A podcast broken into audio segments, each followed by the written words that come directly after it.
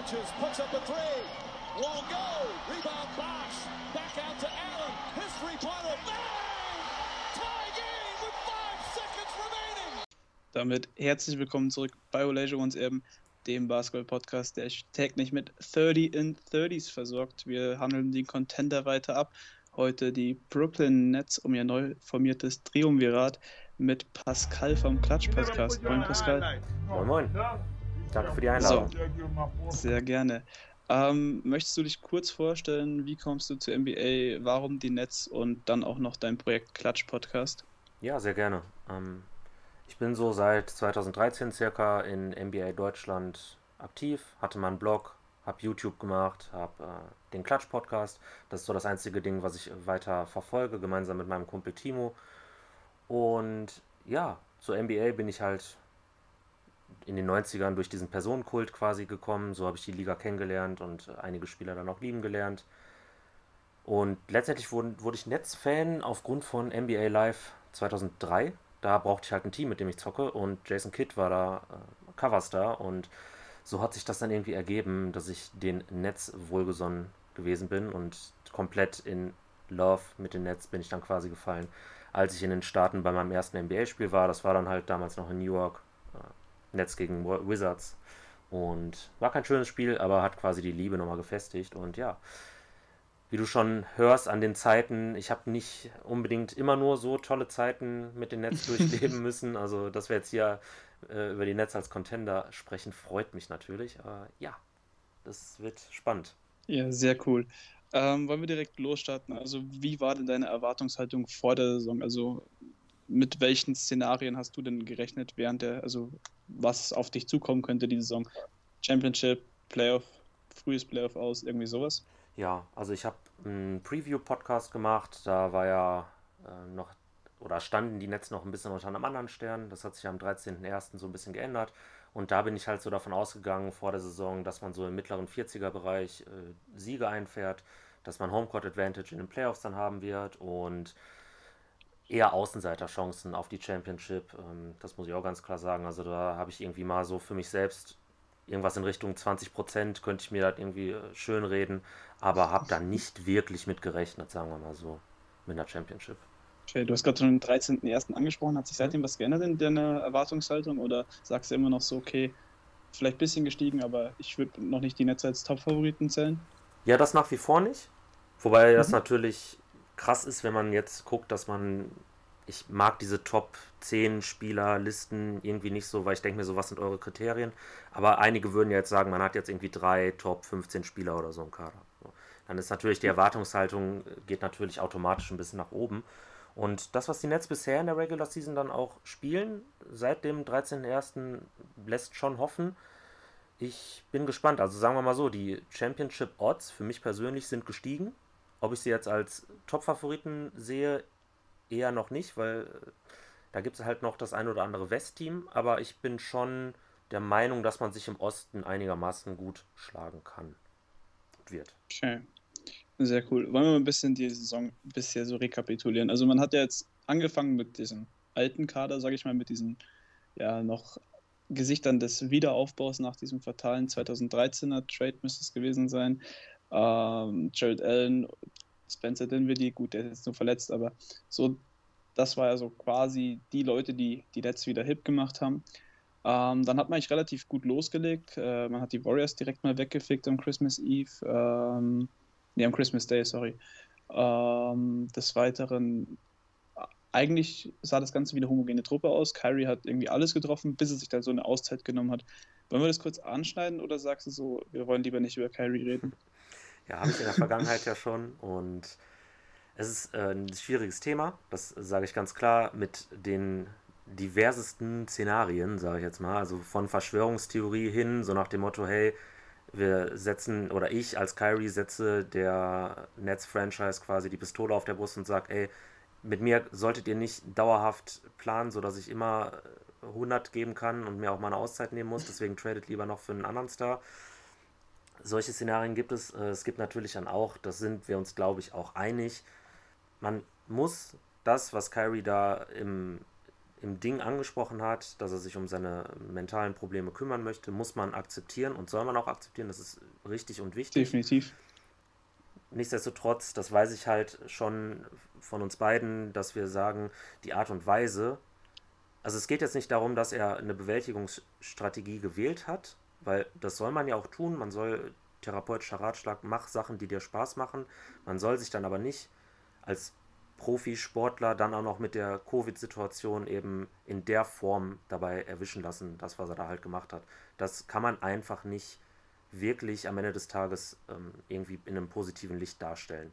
Ja, gebe ich dir zu 100% recht. Also, wie gesagt, mentale Probleme, das ist ja nicht erst seit DeMar DeRozan und Kevin Love jetzt bekannt, dass das auch keinen Halt vor Spielern macht.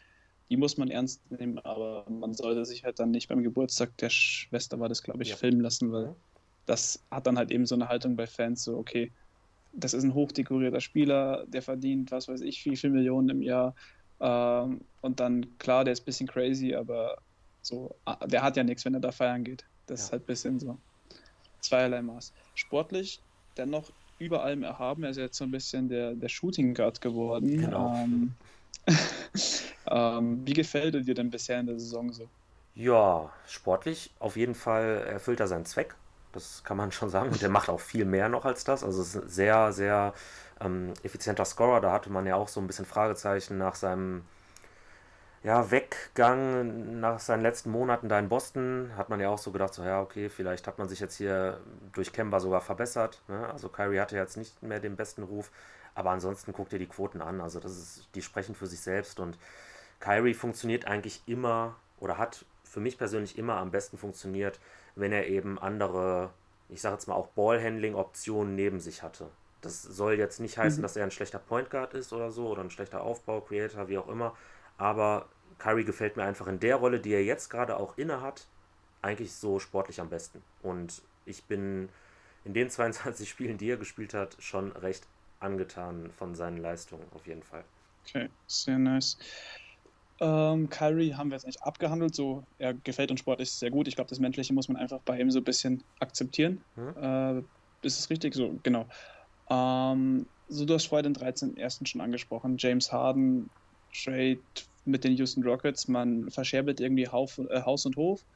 Mhm. Wie standest du damals zu dem Trade und wie stehst du heute zu ihm? Ja, initial war das halt für mich eine Sache, die Flashbacks ausgelöst also haben. Das ist ganz klar, du, wenn du für die ähm, Hörer, die jetzt vielleicht noch nicht so lange in der NBA dabei sind, wenn du halt für Superstars tradest und dafür die, deine komplette Zukunft ähm, aufgibst, dann ist immer natürlich dann auch dieses, ja, dieses Sicherheitsnetz äh, für die Zukunft fällt dann auch ein bisschen weg. Was meine ich damit? Diese ungeschützten Picks und Pick-Swaps, die können sehr böse enden. Und als Netzfan weiß man das halt aus erster Hand. Ich spreche da natürlich über Joe Johnson Trade unter anderem, über den Trade für Gerald Wallace, also alles, was so in, in dieser Zeit, wir ziehen nach Brooklyn um, wir müssen Darren Williams irgendwie zufriedenstellen und wollen dann halt noch einen Splash machen ähm, mit den Boston Celtics, wo sie sich die Allstars quasi reingeholt haben. Das war eine Zeit, das war unglaublich, was da teilweise dann liegen gelassen wurde ähm, über die Draft. Also die Nets, die hätten jetzt auch gut und gerne, ich weiß jetzt nicht, Brown, Tatum, Damien Lillard und ich weiß nicht, wer noch alles im äh, Kader haben, was völlig absurd ist, was da für, ähm, für Picks über die Ladentheke gegangen sind. Nichtsdestotrotz, ich glaube, da sind wir uns auch einig, die Tatsache, dass quasi James Harden, Irving, der ja auch erst 28 ist, und KD alle noch so irgendwo in ihrer Prime sind, zumindest mal mittelfristig auch noch, ist quasi sehr unrealistisch, dass es nochmal halt multiple Top 10 Picks sein werden, die nach Houston zum Beispiel dann gehen werden. Also ich weiß nicht, wie hoch äh, die Hoffnungen bei dir sind. Die waren extrem hoch. Als ich den Trade quasi mitbekommen habe, ich so, ah ja, komm, irgendwie mit ganz viel Glück choken die Nets jetzt richtig, brechen dann irgendwie auf. James Harden zieht seine Option nicht. Hm. Ja, das waren halt diese Traumschlüsse, aber realistisch gesehen ist es halt so, okay, die Jungs sind in ihrer Prime, wie du gesagt hast. Die haben jetzt noch ein paar Jährchen vor sich und die werden wahrscheinlich auch über 2022 hinaus noch spielen.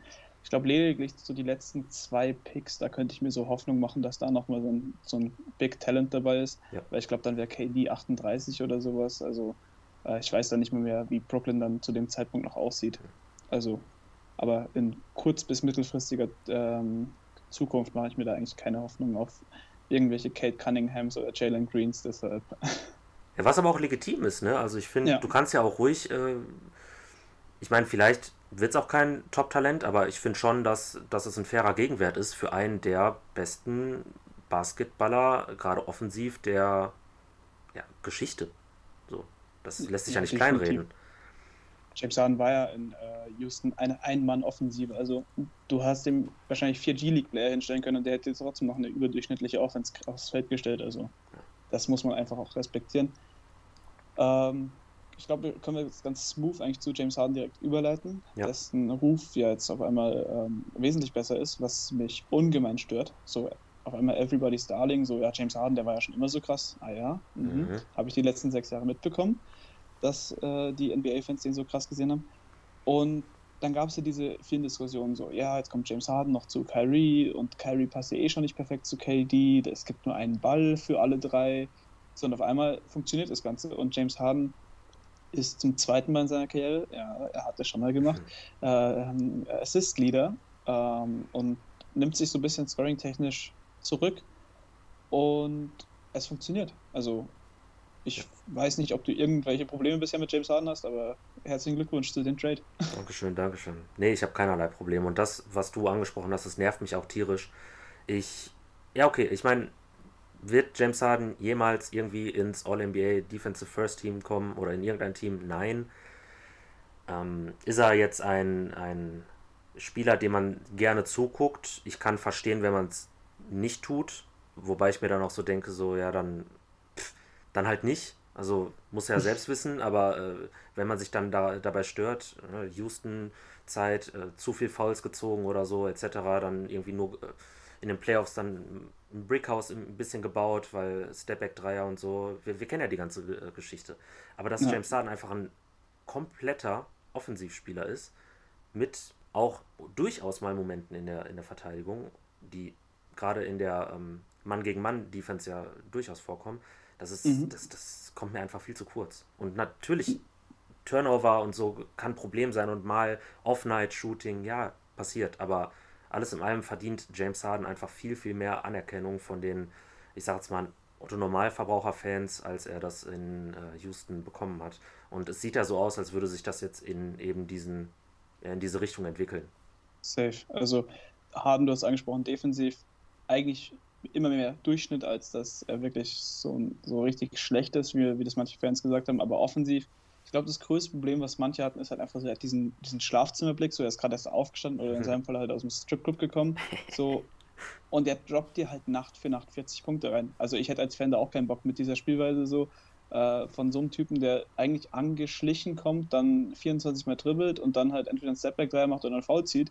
Aber es hat halt funktioniert und es funktioniert halt immer noch. Ähm, jetzt Trey Young füllt so langsam so ein bisschen die Rolle aus, finde ich ganz gut. Mag ich nämlich nicht so gern. Ich glaube, du auch nicht. Nein, nein. Äh, ähm, und er ist auf einmal halt dieser, dieser Point Guard, sage ich mal, wenn man jetzt bei diesen alten klassischen ähm, Rollenbezeichnungen sein möchte. Und macht es eigentlich in Brooklyn hervorragend. Und er hat ja gegen Phoenix, das hat er ja auch gezeigt, so ohne die Stars, er kann das ja immer noch alleine für Siege sorgen. Also das hat mir halt schon durchaus imponiert, was er da jetzt abgezogen hat bisher. Ja, absolut. Und das Phoenix-Spiel, da können wir jetzt auch vielleicht mal kurz bei bleiben, weil das Phoenix-Spiel hat einige Erkenntnisse geliefert über die Nets. Sehr gerne. Da kann man definitiv sehen, was äh, offensiv wirklich gehen kann, auch wenn James Harden halt eben den Ball hat und in Transition vielleicht auch mal agieren kann.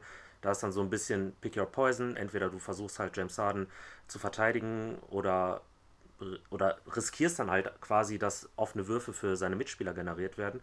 Was man nämlich nicht vergessen darf, und das hast du ja auch jetzt schon mehr oder weniger gesagt, James Harden findet offene Leute. Der ist Ja, jetzt vielleicht kein Pass-First-Point Guard, aber er ist ein kompletter Aufbauspieler. Also Decision-Making nicht in 100% der Fällen richtig. Aber wer, wer kann das schon von sich behaupten? James Harden findet den offenen Schützen in der Ecke. Joe Harris, Catch-and-Shoot-Spezialist, haut dir die Dinger dann auch rein. Und es ist brutal, wie effizient die Nets irgendwie in Transition, in Isolation und äh, bei den Spot-Ups halt agieren. Das ist einfach so. Das ist ein ganz, ganz äh, krasses Ding. Und defensiv, da müssen wir ja heute auch irgendwann nochmal drüber sprechen, das ist mir auch klar. war das Phoenix-Spiel für mich ein kleiner Hoffnungsschimmer, weil, wie du das ja dann auch ähm, weißt, in der ersten Halbzeit müsste es gewesen sein, da ging halt wenig. Also die Andre Jordan, ja. da haben sie ihre konventionelle Drop-Coverage gespielt und die Midrange war halt offener als äh, jedes Scheunentor und da bestrafen das Leute wie ein Devin Booker und CP3 natürlich. Was mir dann Hoffnung gemacht hat, ist eben, dass äh, Steve Nash mit einem Gameplan wieder rausgekommen ist und die Andre Jordan einfach anders agiert hat, von dem ich in dem Spiel auch sehr positiv überrascht gewesen bin und einfach dann auch ein bisschen switchy, ein bisschen mobiler, agiler verteidigt wurde. Und so wurde das Comeback quasi eingeleitet, das James Harden dann in der Offensive getragen hat. Aber defensiv war das für mich ein äh, Spiel, das Hoffnung gemacht hat. Gegen sehr gute Competition, muss man natürlich auch an der Stelle sagen. Also Phoenix ist kein Fallobst. Ja, das ist ähm, absolut richtig. Ähm, noch ganz kurz zu Harden, hm? weil du hast ja auch eben angesprochen, so ein bisschen äh, Playoffs ineffizient. Aktuell würde er eine 90, 50, 40 Saison spielen. Also ja. wenn auch nur bei 24,5 Punkten, das ist ja für ihn eigentlich ja schon fast unerhört. Aber sei es drum, er macht es ganz gut. Ähm, defensiv ist er auch besser. Und wie sind denn die Nets defensiv insgesamt zu bewerten? Also sind aktuell, glaube ich, 26 im D-Rating laut BKRef. Äh, klar, erst im O-Rating. Das ist äh, wahrscheinlich zwangsläufig, ähm, war das abzusehen mit den drei Superstars da vorne rumrennen. Ähm, defensiv, siehst du es genauso tragisch, wie das jetzt einige schon tun, die dann sagen, okay, äh, die Nets müssen im Playoff jedes Spiel 140 Punkte droppen, um irgendwie zu gewinnen? Oder sagst du, das Team findet sich erst noch, da gibt es irgendwelche positive Tendenzen und dass es irgendwo zumindest noch einen Weg gibt, dass man Mittelmaß äh, zumindest wird? Das glaube ich schon. Also erstmal müssen wir abwarten, wie die Nets dann auch wirklich in die Playoffs gehen, also mit welchem Spielermaterial. Das so als Disclaimer vielleicht für den weiteren Verlauf des Pods. Aber jetzt der West Coast Road Trip gegen richtig gute Competition, gegen richtig gute Offenses, da haben sie halt in dem Zeitraum die Defense quasi von Platz 26 auf Platz 22, allein für, den, ähm, für, die, für die Spanne haben sie quasi angehoben. Und das finde ich ist schon eine Zahl, die etwas mehr Mut macht. Ja. Glaube ich auch, dass die Nets in knappen Spielen auch mal einen defensiven Stopp generieren können.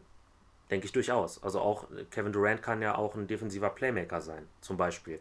Nichtsdestotrotz, äh, Rookie Head Coach, das darf man nicht vergessen, egal wie krass der Coaching-Staff da ist, das muss sich alles ein bisschen finden. Und die Big Three, die hat auch einfach erst in sieben Spielen miteinander gespielt und das ist doch dann irgendwie auch klar, dass es schwierig ist, wenn du quasi so ein ja, heliozentrisches System hast, das quasi auf den dreien wirklich dann auch fußt, dass das ein bisschen schwierig ist, als Mitspieler und auch als Rollenspieler da zu adaptieren.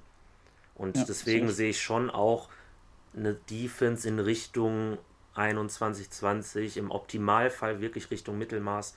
Aber das muss ich halt auch echt noch sehen. Also ich muss quasi mehr Phoenix zweite Halbzeiten sehen. Ich muss ein bisschen mehr, äh, ich muss ein bisschen mehr auch noch von DeAndre Jordan sehen und irgendwas muss da auch noch auf Big äh, passieren, weil Jared Allen hat das auch ganz gut gemacht, wenn er dann mal gespielt hat. Also der hat die Defense wirklich sehr, sehr, sehr positiv dann beeinflusst, der Netz. Ja, ich, äh, ich habe ja schon mitbekommen, du weinst Jared Allen immer noch so eine ja, kleine Träne hinterher. Sehr, sehr, sehr. Defensiv, man muss ja jetzt eben auch sagen, sie haben diesen West Coast Roadtrip mit 5 zu 0 beendet. Ich glaube, ich habe bei euch auf Twitter sogar gesehen, das war das erste Ostteam seit 2010, das es geschafft hat. Mhm. Also das ist ja dann doch auch irgendwo eine Leistung ähm, gegen diese Teams, die man auch irgendwo in die Contender-Riege oder Playoff-Riege packen kann, stehen sie 10-1 oder 11-1 und ich glaube, du hast vorher gesagt, gegen alle Plus 500 Teams 12-2. Also, ja, ich glaube, gegen die Team besten 14 Teams der Liga. Ich weiß ja, jetzt nicht, ob es alles, aber ja, man, ja, man sieht gut aus. Definitiv und das ist ja auch wieder so ein Faktor. So klar, die Defense kann scheiße sein, aber wenn du am Ende des Tages halt trotzdem gewinnst, dann ist ja scheißegal wie, ob das jetzt 76, 79 ausgeht oder 103 143, 140. Sieg ist Sieg. Um, ähm, deshalb, ich bin da immer so ein bisschen so skeptisch, auch als Houston-Fan natürlich so, weil die Offense war immer krass, die Defense nicht immer so, so auf dem Level, aber es hat halt trotzdem irgendwie funktioniert. Deshalb, ich finde dieses, dieses Gelaber, dass es quasi zumindest bis zum Conference Finals reicht es. Ähm, mhm. Weiter hinaus weiß ich nicht, aber so, das findet sich ja alles mit der Zeit und ähm, wir können jetzt mal vielleicht drauf schauen. Also man hat ja Andre Robertson geholt, den man irgendwie jetzt probieren möchte. Iman Schampert kam mal kurz dazu, von dem ich zwar nicht mehr allzu viel halte. Ich glaube, der spielt jetzt auch schon gar nicht mehr. Mhm. aber es wird wahrscheinlich noch nicht reichen. Ähm, die Nets sind jetzt auch einer der größten Buyout-Kandidaten. Hast du da irgendwie einen Namen im Blickpunkt? Also es gibt jetzt drei große Namen, die auf den Markt kommen werden, vermutlich Andre Drummond, Blake Griffin und Boogie.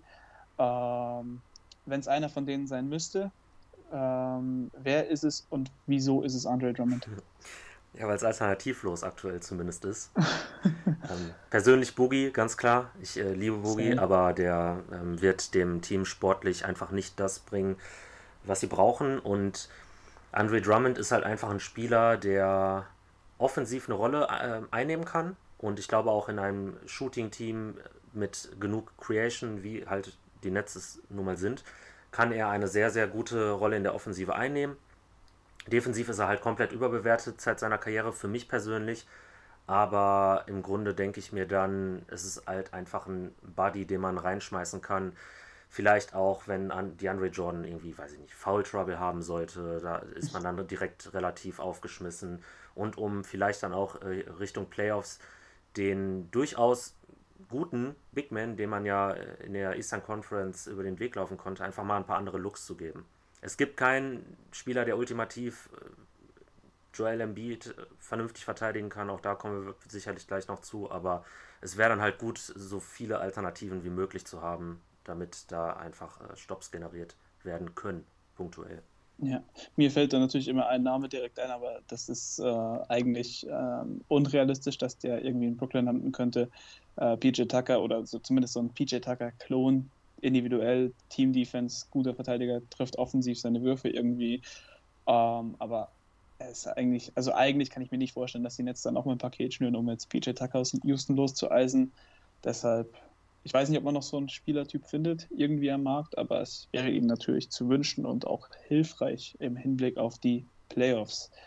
Ähm, bevor wir zu den Playoffs kommen, wollen wir vielleicht ganz kurz noch den weiteren Saisonverlauf skizzieren. Also, wie würdest du das Ganze jetzt so einschätzen? Ähm, vielleicht auch mit Netzbrille und ohne Netzbrille, also objektiv und äh, subjektiv. Das Ganze, wo könnten sie am Ende der Saison realistisch landen, tabellarisch? Mhm.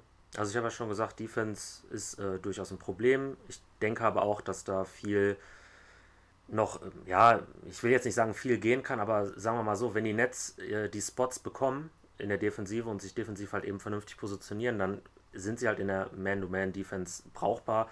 Deswegen glaube ich, dass mit ein paar Kniffen das noch verbessert werden könnte. Da sehe ich zumindest noch ein bisschen Upside. Das habe ich ja eben auch schon angemerkt. Und wenn ich dann eben sehe, dass Brooklyn äh, laut äh, Tankathon den, ja, einen der fünf leichtesten Restspielpläne hat und jetzt quasi auch gleich auf mit Philly ist, mehr oder weniger, dann sehe ich schon irgendwo Platz 1 bis 3, wenn jetzt nicht unfassbar äh, Verletzungspech oder Covid-Pech ähm, dazukommen sollte. Jetzt ist natürlich der Buyout-Markt auch noch da, da könnte man sich tendenziell auch nochmal verbessern. Von daher, wenn ich mich jetzt festlegen müsste, objektiv und mit Netzbrille, äh, könnte ich mich schon mit Platz 1 im Osten recht gut anfreunden als ähm, Prognose stand heute. Ja, es deckt sich dann auch mit meiner irgendwo. Äh, deshalb kann ich dir da jetzt auch nichts vorwerfen. Okay. Ähm, gut, schauen wir dann mal auf die Playoffs. Ähm, sagen wir mal 1 bis 2, dann haben wir es so halbwegs realistisch. Das würde ja bedeuten, eins dieser vier Play-In-Turnier-Teilnehmer hätte man in der ersten Runde. Da sehe ich eigentlich aktuell kein Problem, weil du hast mal schon im Vorgespräch gesagt, so du findest Miami ein bisschen scary, mhm. aber ich traue denen halt durchaus immer noch zu, in die Top 6 zu kommen, weil ich traue den Knicks einfach nicht über den Weg. Ja. Die können dem heute von den, heute Nacht von den, von den Timberwolves das erste Mal über 40 Punkte eingeschenkt, äh, über 40 Prozent Dreier eingeschenkt bekommen. Also, das regressiert wahrscheinlich auch irgendwann zur Mitte und dann ist es kein Top 7 Team mehr. Deshalb würde ich einfach mal sagen, in der ersten Runde hat man eigentlich noch relativ leichtes äh, Los. Also Klar, vielleicht 4-1, aber ich glaube nicht, dass man irgendwelche großen Probleme mit Hawks, äh, dann noch? Ja, weiß ich nicht. Äh, Hornets. Nix, Bulls, dann von mir ja. Hornets, genau, Bulls, irgendwie sowas von denen haben sollte. Siehst du anders oder nee. hast du. ich meine, Stand heute ist Miami halt 10 und ne, Stand heute habe ich halt extrem ja. Bammel vor denen, aber ähm, ja, wie du das schon skizziert hast, so der Rest ist halt machbar. Ja, definitiv ab der zweiten Runde wird es eigentlich im Osten auch interessant, weil es könnte so seit Teams wirklich ernsthafte Ambitionen haben, wenn wir da jetzt Bucks, Boston, Philly und eben die Nets mit einberechnen. Äh, willst du mir mal kurz jedem Team so drei, vier Takte geben, äh, wie du das Ganze einschätzen würdest? Ja, gerne. Also vor Philly, die sind für mich so im Power Ranking das Team, das mir am ehesten noch Probleme bereiten könnte, weil ich eben schon die Ben Simmons Verteidigung als ja gutes Argument für die Sixers sehe, weil ähm, ich glaube, der könnte sich da jeden ähm, Big Threeler, der gerade heiß ist, ein bisschen unter den Nagel reißen und das Leben zumindest etwas schwerer machen.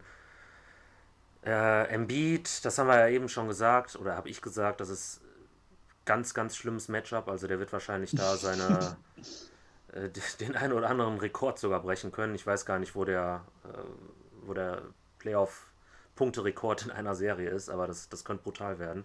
Besonders weil das dann wahrscheinlich trotzdem noch eine enge Serie wird und über sieben Spiele oder so äh, will ich nicht wissen, was der dann an Totals äh, auf dem Konto stehen hat. Äh, ja. Mitchell und Murray haben ja letztes Jahr bei, bei Utah und ähm, Denver da ein bisschen Rekorde putzen lassen. Ah, ich glaube, okay. Donovan Mitchell stand irgendwie bei 35 oder sowas. Also hm? das ist durchaus im realistischen Szenario. Ja, würde ich sagen. Ganz kurz zu uns 76 das sehe ich aktuell auch als gefährlichstes Matchup zumindest, weil diese Embiid-Dominanz und dann er schafft es halt eben auch eine gute Defense zu ankern, gepaart mit dem Shooting rund um Seth Curry. Vielleicht trifft Danny Green auch mal ein bisschen wieder. Tobias Harris ja. spielt ja unter Doc Rivers immer ganz gut, deshalb das ist schon verdammt gefährlich. Absolut. Weil du die Bugs ja im Vorgespräch ja mir so ein bisschen ähm, ernst zu nehmen da quasi äh, mich davor gewarnt hast, mit, äh, aufgrund der recht starken Individualverteidiger, die sie ja nun mal in ihren Reihen haben weiß ich jetzt nicht, ob äh, ich weiterhin dabei bleiben soll, dass ich vor Boston tendenziell mehr Angst habe. Das ist die Frage. Da kannst du vielleicht dann einfach der Richter sein, wer von denen äh, das größere Matchup eben ist, weil ich glaube, Milwaukee hat so dieses Playoff-Coaching, Fragezeichen, wenn man das jetzt mhm. ganz diplomatisch mal ähm, beschreiben möchte. Und Boston hat halt wahrscheinlich so ein, das Kemba, kann Kemba in den Playoffs performen, Fragezeichen gesundheitlich, physisch. Das sind halt so, wie gesagt, zwei Fragezeichen und ich weiß nicht, vor wem ich dann mehr Angst habe. Wahrscheinlich immer noch eher vor Boston wegen dem jungen Flügel-Duo und deren Offense. Mhm. Ja. Ähm, bei Boston habe ich jetzt aktuell, gut, da spricht auch so ein bisschen die aktuelle Situation wahrscheinlich rein, so, ich sehe es ein bisschen kritisch. Also Kemba muss halt erstmal wieder in Shape kommen. Wenn er wieder Charlotte Kemba ist, dann definitiv haben sie einen Case. Jalen Brown regressiert auch aktuell ein bisschen zur Mitte. Das sieht jetzt auch nicht mehr so fulminant aus wie zum Saisonstart. Ähm, muss man halt eben auch schauen, wie sehen da dann die Playoffs aus. Defensiv natürlich über allem erhaben. Jason Tatum ist ja so ein bisschen der Nachfolger vielleicht von KD. Auch so, so ein langer, langer, ja, ich will nicht sagen Lulatsch, aber so relativ groß, hager und halt einfach überall, von überall kann der scoren. Ja. Ähm, die zwei könnten sich auch so ein bisschen eine ganz coole Serie liefern. Kemba und Kyrie ist halt dann diese Nachfolger-Vorgänger-Geschichte, so wer will es da wem mehr zeigen. Und Harden müsste sich dann halt irgendwie mit Jalen Brown battlen, was auch ganz spannend werde.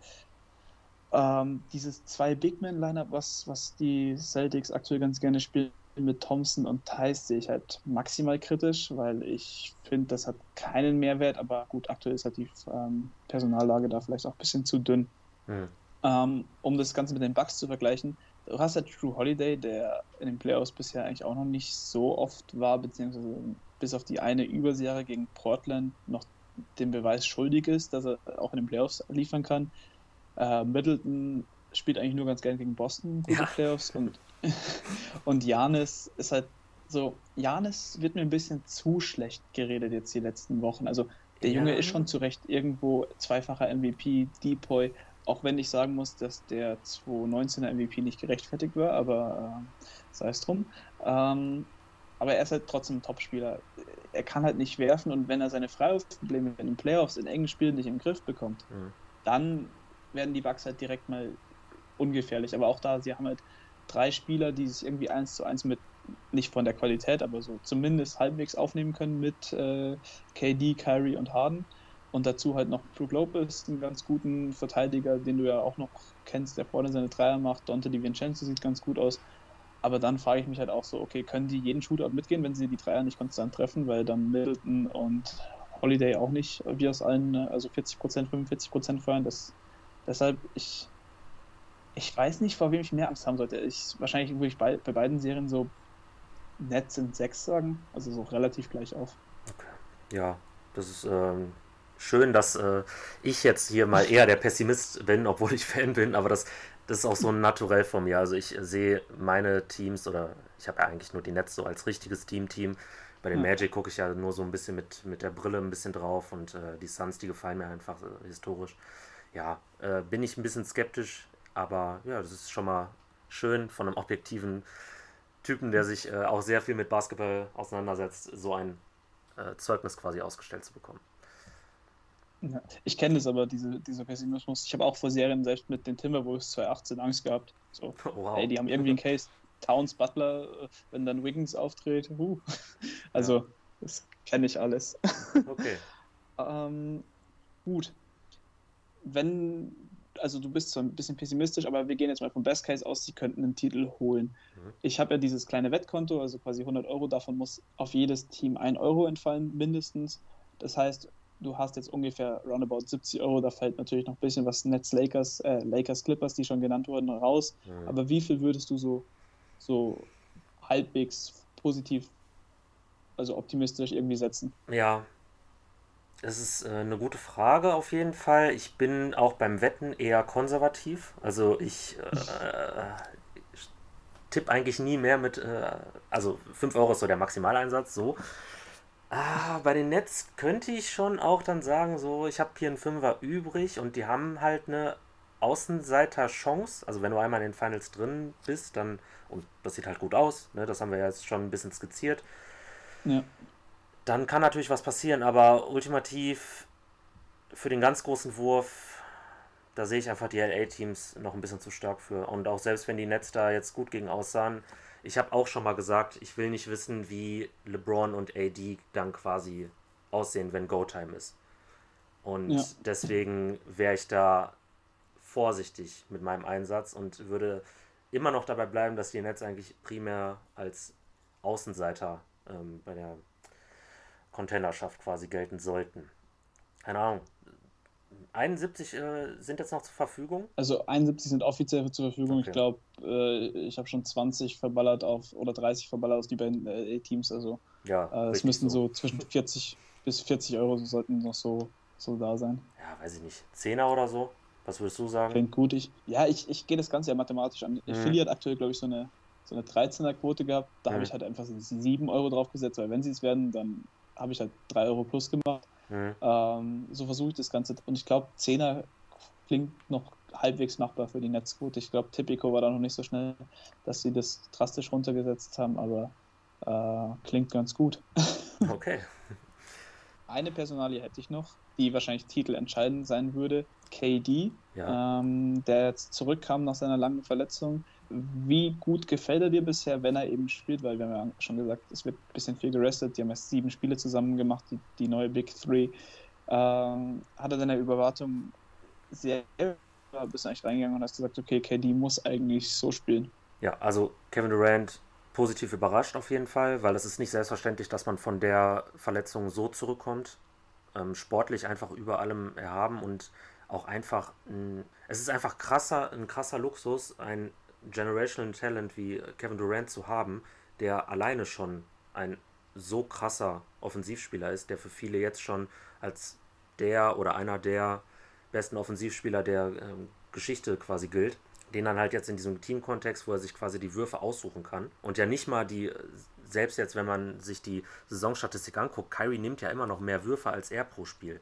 Das muss man sich mal reinziehen. Man hat so einen Spieler und der ist nicht dein Offensiver von die ganze Zeit Go-To-Guy-mäßig. Also es ist schon extremer Luxus. Und deswegen, also ich finde einfach, er füllt seine Rolle als teamdienlicher, unegoistischer Superstar ziemlich, ziemlich, ziemlich gut aus. Und von mhm. daher ist er für mich sportlich einfach auch über jeden Zweifel erhaben. Und ich habe eben auch schon gesagt, er kann auch mal ähm, als defensiver Playmaker auftreten. Und für mich ist er auch der Schlüssel. Und witzig ist auch so, dass diese richtig, richtig, richtig guten Netz-Line-Ups haben eigentlich immer KD auch drin.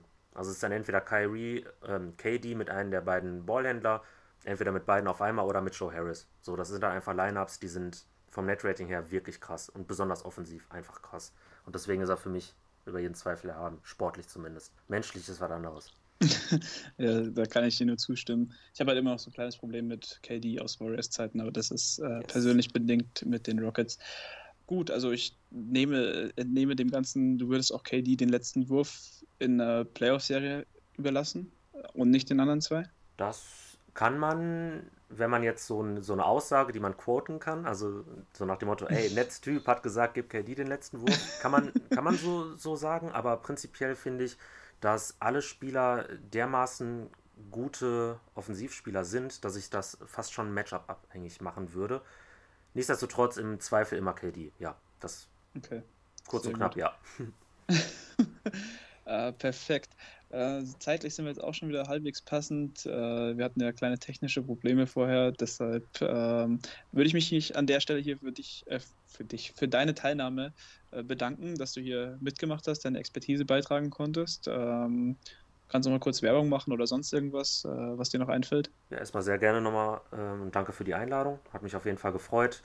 Äh, folgt einfach, wenn ihr auf Twitter aktiv seid, Klatsch CTB. Ihr könnt uns auf Spotify und auf Apple Podcasts finden. Wir haben auch einen Blog, wo ihr die MP3 runterladen könnt. Am besten ja, über, über Twitter äh, poste ich eigentlich immer alle Links und das kann man ja auch ohne Twitter-Konto einsehen. Deswegen würde ich mich freuen, wenn ihr uns da auschecken würdet oder dann einfach zu Fuß einfach in irgendwelche Suchmaschinen Klatsch-Podcast eingebt und da findet ihr den Content, den ich zusammen mit Timo jetzt mittlerweile kann man sagen, mehrmals die Woche mache. Mal gucken, wie lange wir das Tempo beibehalten können. Und ja, ich, wie gesagt, ich danke für die Einladung und ich bin gespannt, was hier noch äh, bei den kommenden, weiß ich nicht, 25 Teams, wie viel hast du jetzt noch vor der Brust? Äh, 24 jetzt nachdem mhm. noch. Also ich glaube, Netz sind jetzt das sechste. Also ist noch ein ordentliches Pensum. Ja, ich merke schon, ich merke schon.